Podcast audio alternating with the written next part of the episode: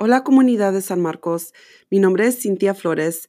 Bienvenidos al podcast número seis de la serie de participación para padres del Distrito Escolar de San Marcos. Hoy tenemos a Leti Robles, cofundadora de una coalición que se dedica a la prevención en San Marcos. Leti está aquí para hablarnos sobre la coalición y sus esfuerzos para que la comunidad tome conciencia de los peligros de vaping. Bienvenida, Leti. ¿Nos podrías contar un poco sobre la coalición de prevención de San Marcos o San Marcos Prevention Coalition en inglés? Hola, ¿qué tal? Gracias por la invitación. Sí, mira, San Marcos Prevention Coalition está compuesta por diferentes sectores aquí en San Marcos. Todos trabajamos juntos para prevenir y reducir el consumo de sustancias ilícitas entre nuestros adolescentes. Trabajamos con los padres de familia, los jóvenes, las autoridades, las escuelas, las organizaciones cívicas y, obviamente, también la ciudad. ¿Nos podrías decir qué es vaping o vapear? Vapear es un término común para referirse a alguien que utiliza un dispositivo electrónico para fumar. Este es operado con baterías que calientan un líquido y lo convierten en aerosol, o sea, vapor, el cual el usuario inhala y exhala. Leti, ¿hace daño el aerosol? Sí. El aerosol inhalado y exhalado por los dispositivos electrónicos para vapear es dañino. El aerosol es una mezcla de nicotina, estaño y plomo. Tiene por lo menos diez químicos que son conocidos como causantes de cáncer y malformaciones congénitas. Esto de acuerdo a una propuesta de aquí de California que las recalca como tal.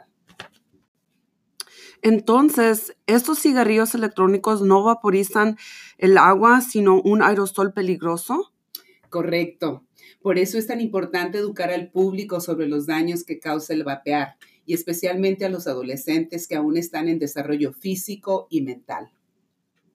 ¿Cómo se llaman algunos de estos productos, productos de vaping? Mira, los cigarrillos electrónicos son conocidos por muchos nombres diferentes, entre estos incluyendo e-cigs, e-hookahs, mods, cigarrillos electrónicos tipo bolígrafo, vaporizadores, dispositivos de vapeo y sistemas de tanques.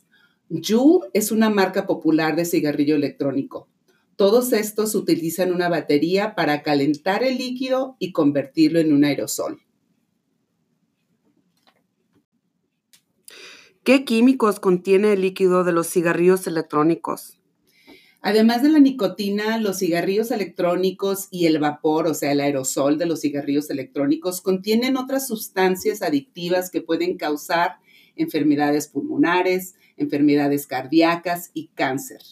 Todos estos químicos ayudan a crear diferentes sabores que continúan siendo tóxicos. Algunos productos también son etiquetados incorrectamente.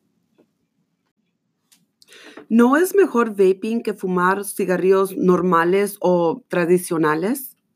La Administración de Alimentos y Medicamentos de los Estados Unidos, el F D A, F D A por sus siglas en inglés, no han aprobado los cigarrillos electrónicos ni como herramienta para dejar de fumar.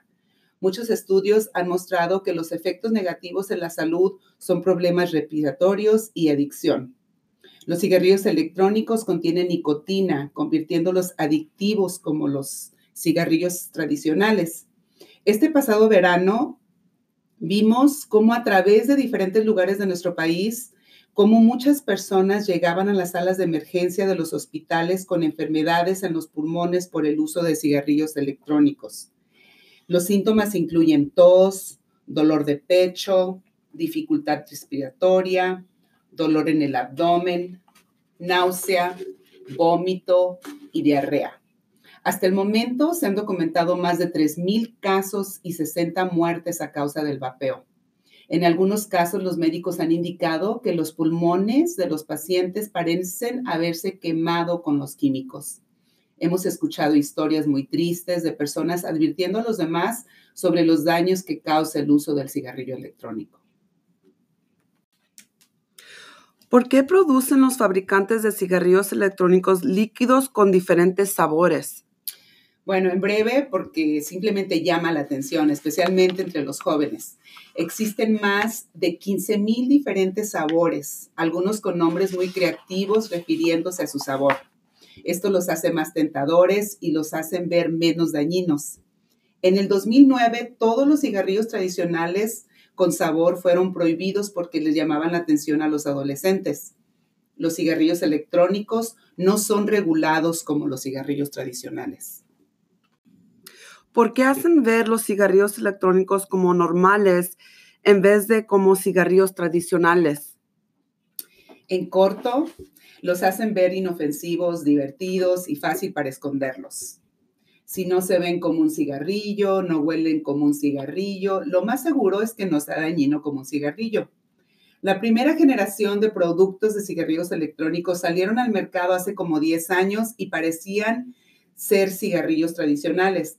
Venían cargados de líquido y eran desechables. Conforme se hicieron más populares, evolucionaron y se fueron cambiando para poder rellenar el líquido del cigarrillo.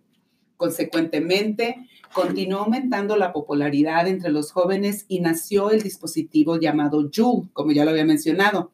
Estos dispositivos parecen como una memoria de un U S B, donde se guardan los documentos de, de nuestras computadoras.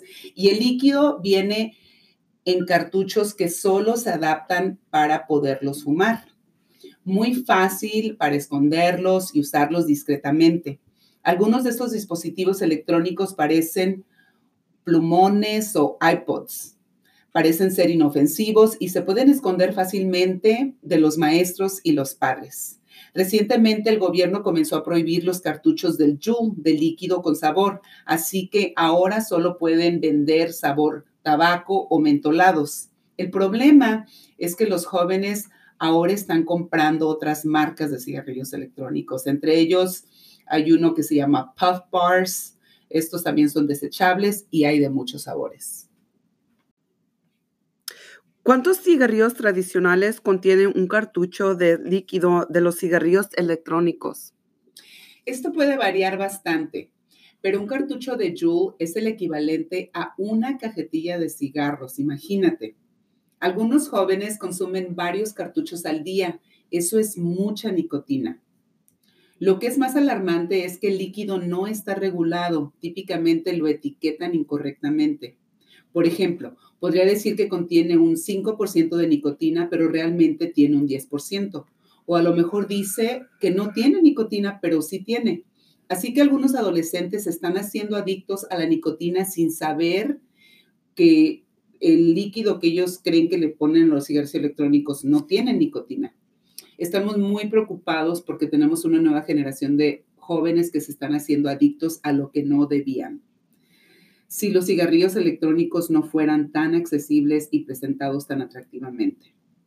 La industria de los cigarrillos electrónicos ha hecho muy mal trabajo al no mantener a los jóvenes alejados de sus productos. Al contrario, se han convertido en cómplices de la adicción. ¿Y dónde pueden conseguir los jóvenes vapes o e-cigs, como se les dice en inglés?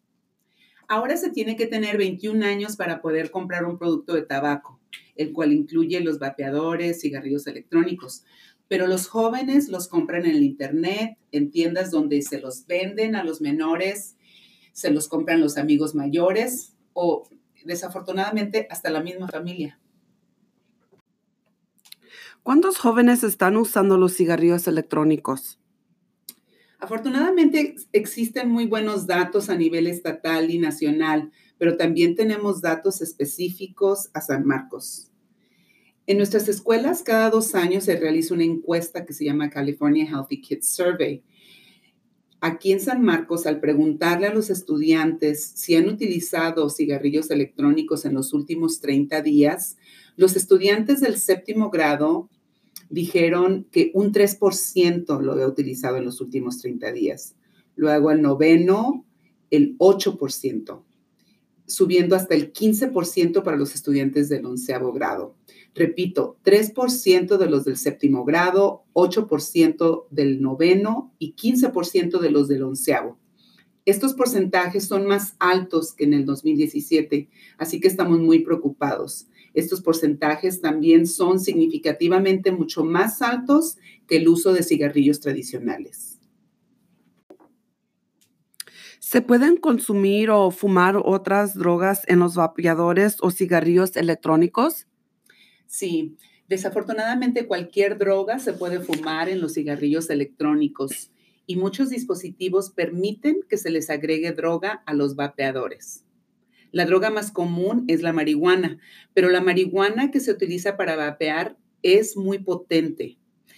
Esta se vapea de un contenido de como un aceite, una cera, y típicamente con un T H C de ochenta a noventa por ciento. El T H C es el componente psicoactivo en la marihuana que droga a las personas.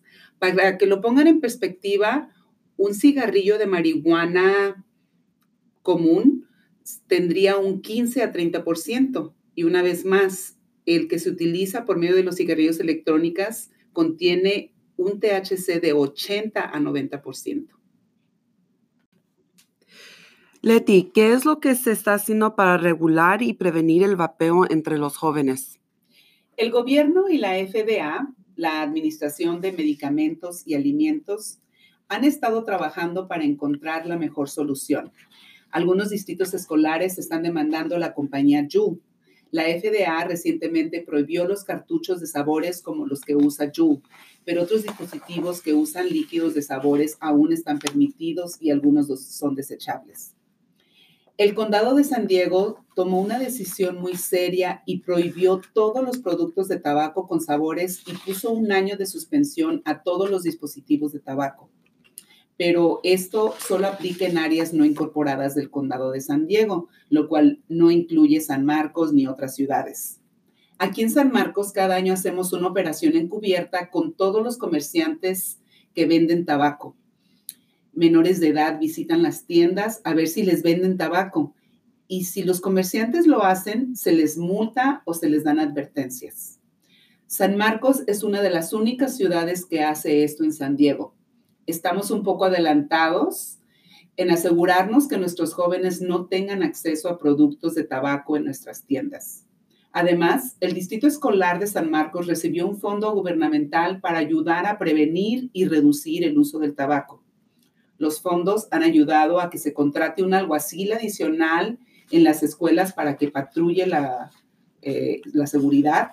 De, han instalado detectores de humo o vapeo en los baños. También se han imprimido muchos folletos de información para los padres de familia y se ha ofrecido educación sobre los daños que causa el tabaco en nuestra comunidad.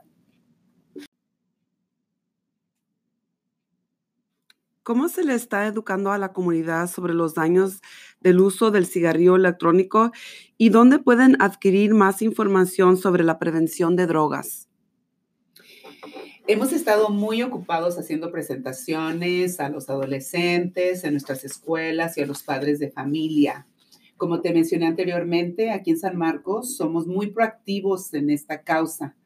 Uh, se han hecho comerciales y también en el internet existe mucha presencia sobre los daños que causa el cigarrillo electrónico. Para mencionar algunos websites, uh, uno excelente se llama NIDA, así como se escucha, N I D A punto org.